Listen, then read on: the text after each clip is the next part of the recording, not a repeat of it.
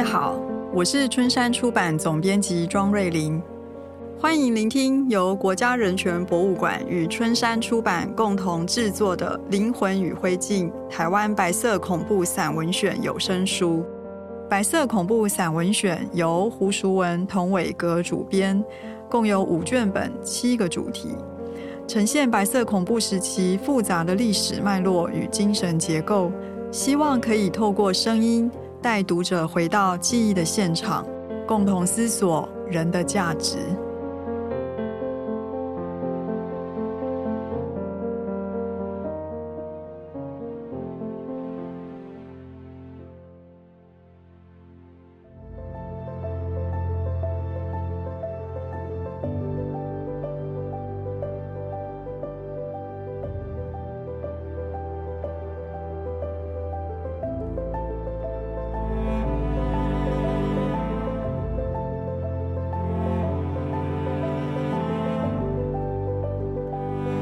二八之后，祖国在哪里？节选之一，吴声润自传，曹钦荣整理。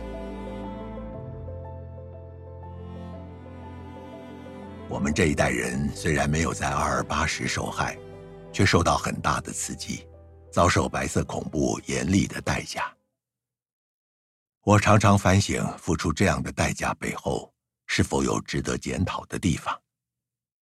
思想上对祖国认识不清是关键因素，心里存着依赖祖国的侥幸想法，恐怕是行不通的。我是经历那个时代的当事人，深深了解今天政治上的统独之争，应该要理清楚二二八白色恐怖受害者当时的心境，或许才能了解。统独是意识形态之争，还是有更接近追求真理的想法？我认为当时的台湾年轻人或是中年人，一般倾向思慕祖国，不希望让日本统治。现在想起来，这样想还是有不足的地方。我们对祖国并不认识，思考的对象没弄清楚，什么叫祖国，没弄清楚。认定当时蒋介石的政权是我们的祖国，他没有对台湾人好，是来占领台湾的，不认为台湾人是同胞。为了解答疑问，我看了一些书，知道当时中国的四大家族的所作所为。台湾的米、糖、樟脑等有价值的物质，透过四大家族在上海设的贸易行，战后从台湾搬过去，变成战利品。不管台湾人被日本统治多么久，是因为大陆中国人割让台湾，派来的军队胡乱来，带来贪官污吏，不是来教育、安慰、启发台湾人。台湾人感受在心里，和日本统治比较起来，真的天差地别，大家都受不了。我们思慕的祖国，让我们从高兴期待到很大的失望。发生二二八事件，我们心中开始问：祖国怎么会这样？看到我们台湾同胞怎么会开枪？这是已经发生在眼前很大的冲击。究竟我们的祖国是什么？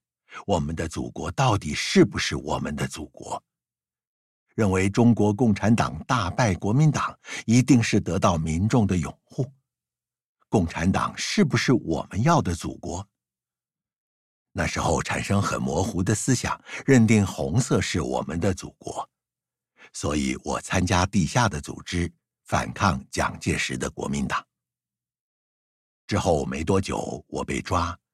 我们在狱中流传着，中共派来台湾的地下党负责人蔡孝乾不坚定，出卖台湾地下组织所有的人，因此很多台湾人被抓。还有蒋介石的报复心理，宁可牺牲一百人，不可以让一个共产党跑掉。报复政策杀人，我一些朋友死的死，逃的逃。我坐牢十二年，让妻小吃苦。当我释放出来，回到台湾的时候，内心还是很坚定，认为自己是共产党员，荣誉心还是很强。我不要输人家，不要认定我的祖国不对，认定我参加的党不对。我的志气还是很强，才有办法去做很多事情。这几十年来，我一直观察，看我们台湾的变化。至今，蒋介石几十年统治台湾，对白色恐怖牺牲多少人，没有人追究责任吗？我们从火烧岛回来的这些人，死的死，也没有得到特别的待遇。中国共产党也不会说一声对不起。你们这些牺牲者，或者是对当时蒋介石屠杀这些人有所谴责，没有出个声音，没听到一点抗议的声音，或是关心牺牲者的声明文章，我从来没看过。我就一直想，难道这些都是如李登辉前总统所说的外来政权吗？我们这一批一九五零年代牺牲者之后。才渐渐发展出党外的运动，我才渐渐知道，台湾人要走另外一条路，就是独立自主。对于独立的思考，我知道，我们是台湾人，不是中国人，我们就要为了我们台湾来处理遭遇的难题，处理台湾建国的问题。这样的思想转变非常漫长。现在我的想法就不同了，和我现在一起的难友，就是转变思想的人。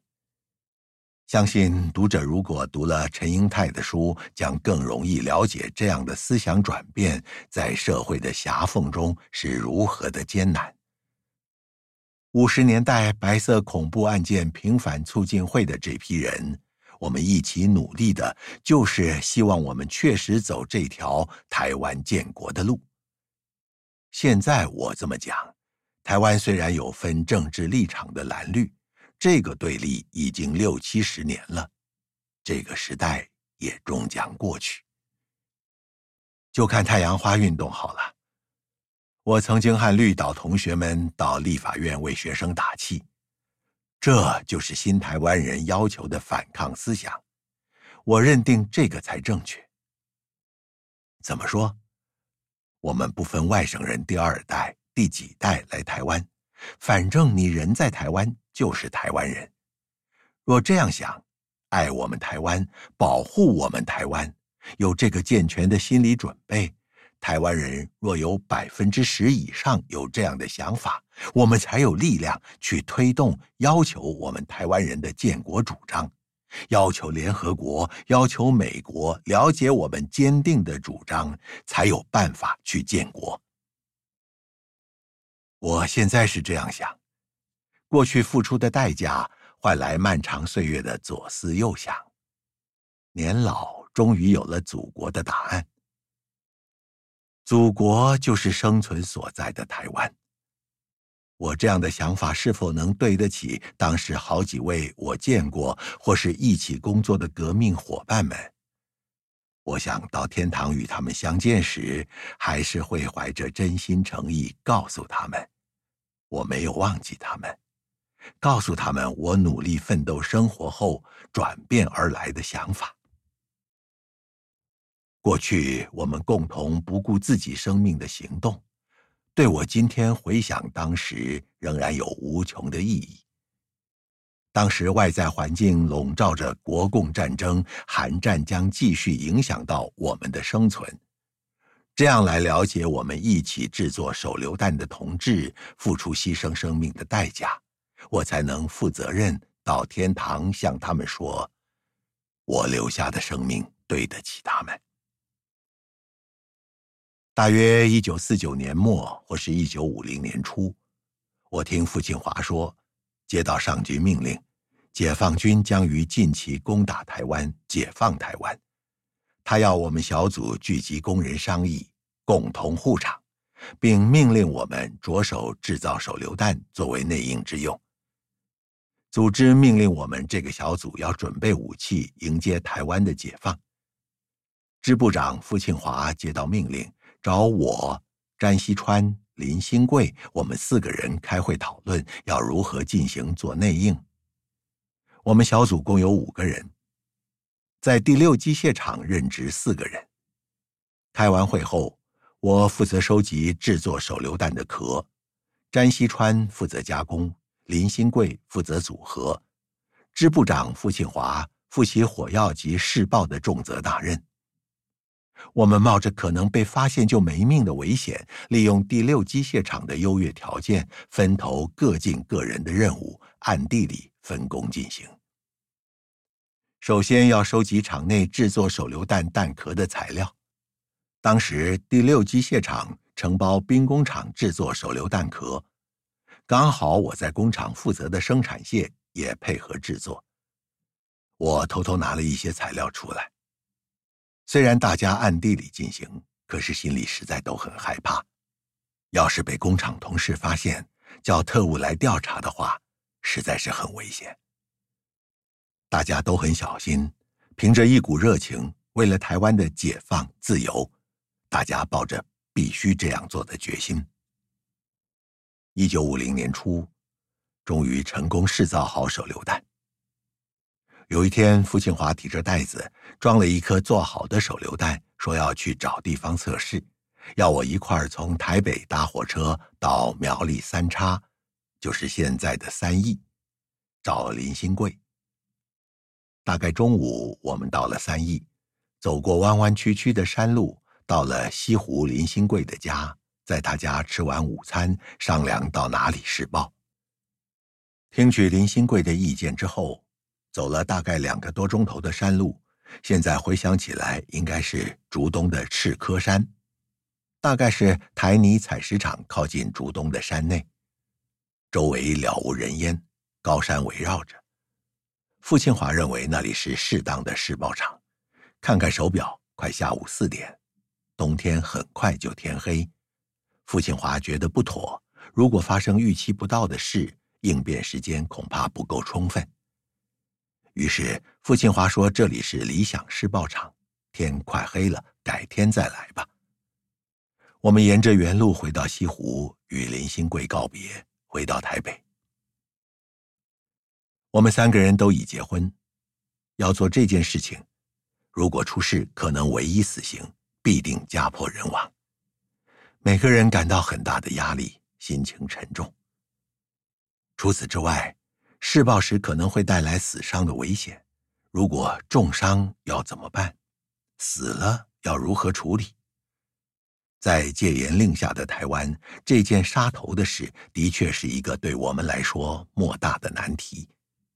但是一定要完成任务，我们已有不成功便成仁的觉悟。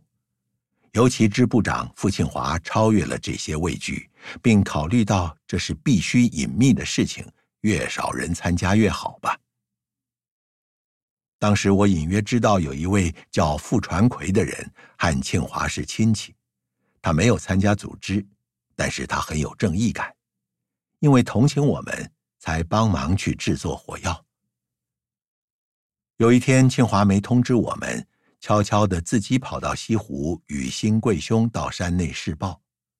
当他拉动雷管时，刹那间引起突然的爆炸，当场炸裂了他的手掌，血流不止。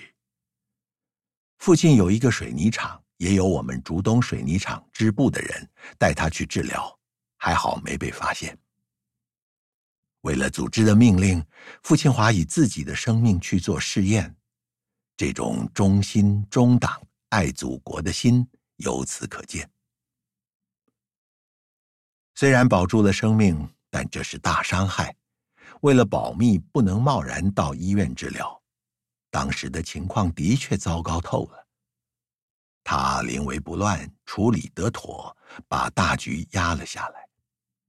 在台北的我们听到这个恶讯时，无不捏了一把冷汗。并极度担忧傅庆华的安危。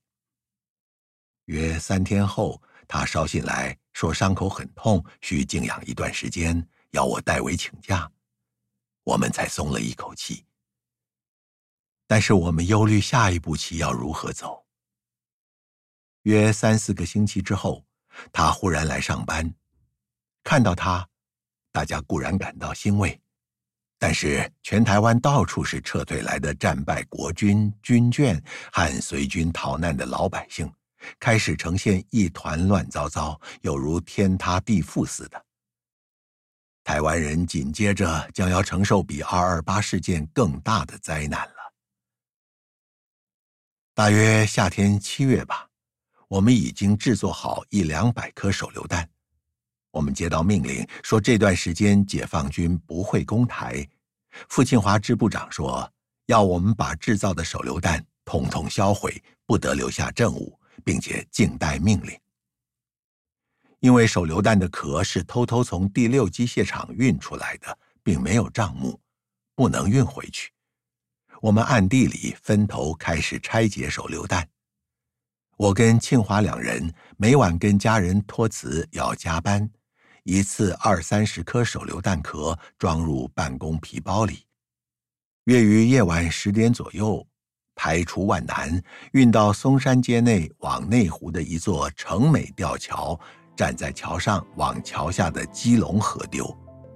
如此继续好几个晚上，丢了十几次之后，才把这些手榴弹处理完毕。我们终于松了一口气。